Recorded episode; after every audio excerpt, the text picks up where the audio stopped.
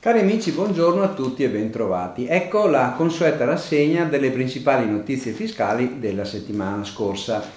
ZES unica per il Sud, in vigore dal 1 gennaio 2024, al via le domande di incentivi per investimenti sostenibili 4.0, crediti di ricerca e sviluppo, sono in arrivo le regole per l'albo dei certificatori, diritto di abitazione della ex casa familiare spetta anche al coniuge superstito separato.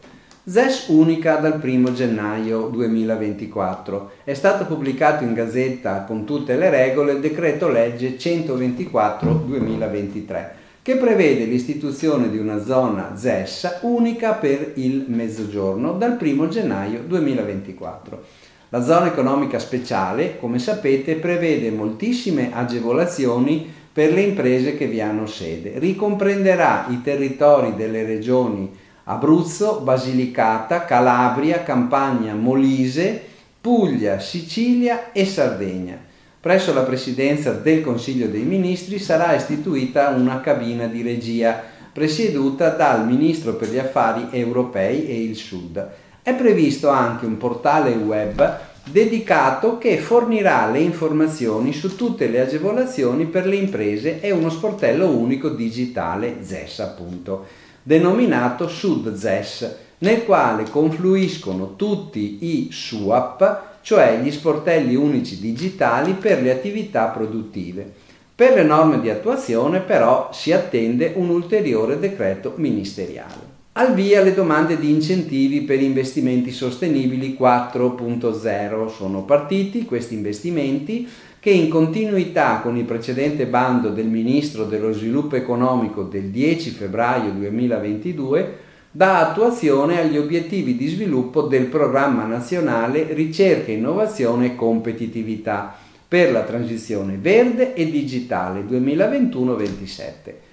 Le domande potranno essere compilate attraverso una procedura disponibile sul sito di Invitalia a partire dalle 10 del 20 settembre 2023. L'invio potrà essere effettuato invece dalle ore 10 alle ore 17 di tutti i giorni lavorativi a partire dal 18 ottobre 2023. Vi ricordo che gli incentivi finanziano programmi per la realizzazione di investimenti innovativi sostenibili, coerenti col Piano Nazionale Transizione 4.0 attraverso l'utilizzo di tecnologie elevate, molto sviluppate come la manifattura additiva, la realtà aumentata, l'integrazione automatizzata con il sistema logistico, internet delle cose, il cloud, cyber security, big data, blockchain e intelligenza artificiale. I progetti devono prevedere spese ammissibili non inferiori a 750 mila euro e non superiori a 5 milioni di euro o comunque al 70% del fatturato dell'ultimo bilancio approvato. È in arrivo la certificazione per i crediti di ricerca e sviluppo firmato dal ministro Urso l'atteso di PCM con le regole per l'albo nazionale dei certificatori dei crediti d'imposta ricerca e sviluppo. Il decreto definisce anche i contenuti della certificazione introdotta dal decreto legge semplificazione fiscale del 22. Vi ricordo che si tratta della possibilità per le imprese di richiedere una certificazione che attesti la qualificazione degli investimenti effettuati o da effettuare ai fini della loro classificazione nell'ambito delle attività ammissibili. Questa certificazione sarà vincolante per l'amministrazione finanziaria, però con qualche eccezione. La certificazione sarà rilasciata dai soggetti abilitati che dovranno attenersi nel loro processo valutativo a quanto previste da apposite linee guida del Ministero che verranno emanate con un prossimo, prossimo decreto attuativo. Diritto di abitazione della casa familiare anche al superstite separato.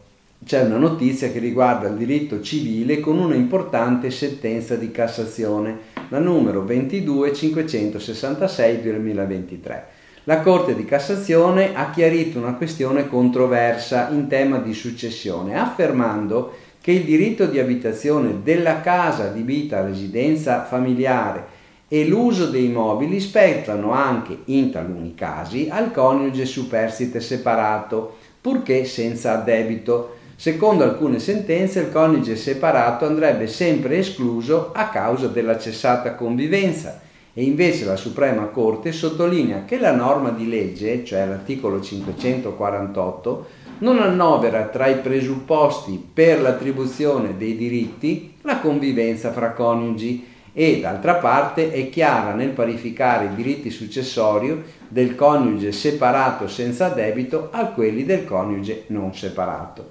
Viene quindi emanato un principio di diritto che concilia due opposte posizioni emerse finora e specifica che i diritti di abitazione e uso accordato al coniuge superstite dall'articolo 540,2 spettano al coniuge separato senza debito, eccettuato il caso in cui dopo la separazione la casa sia stata lasciata da entrambi i coniugi o abbia comunque perduto ogni collegamento, anche solo parziale o potenziale, con l'originaria destinazione familiare.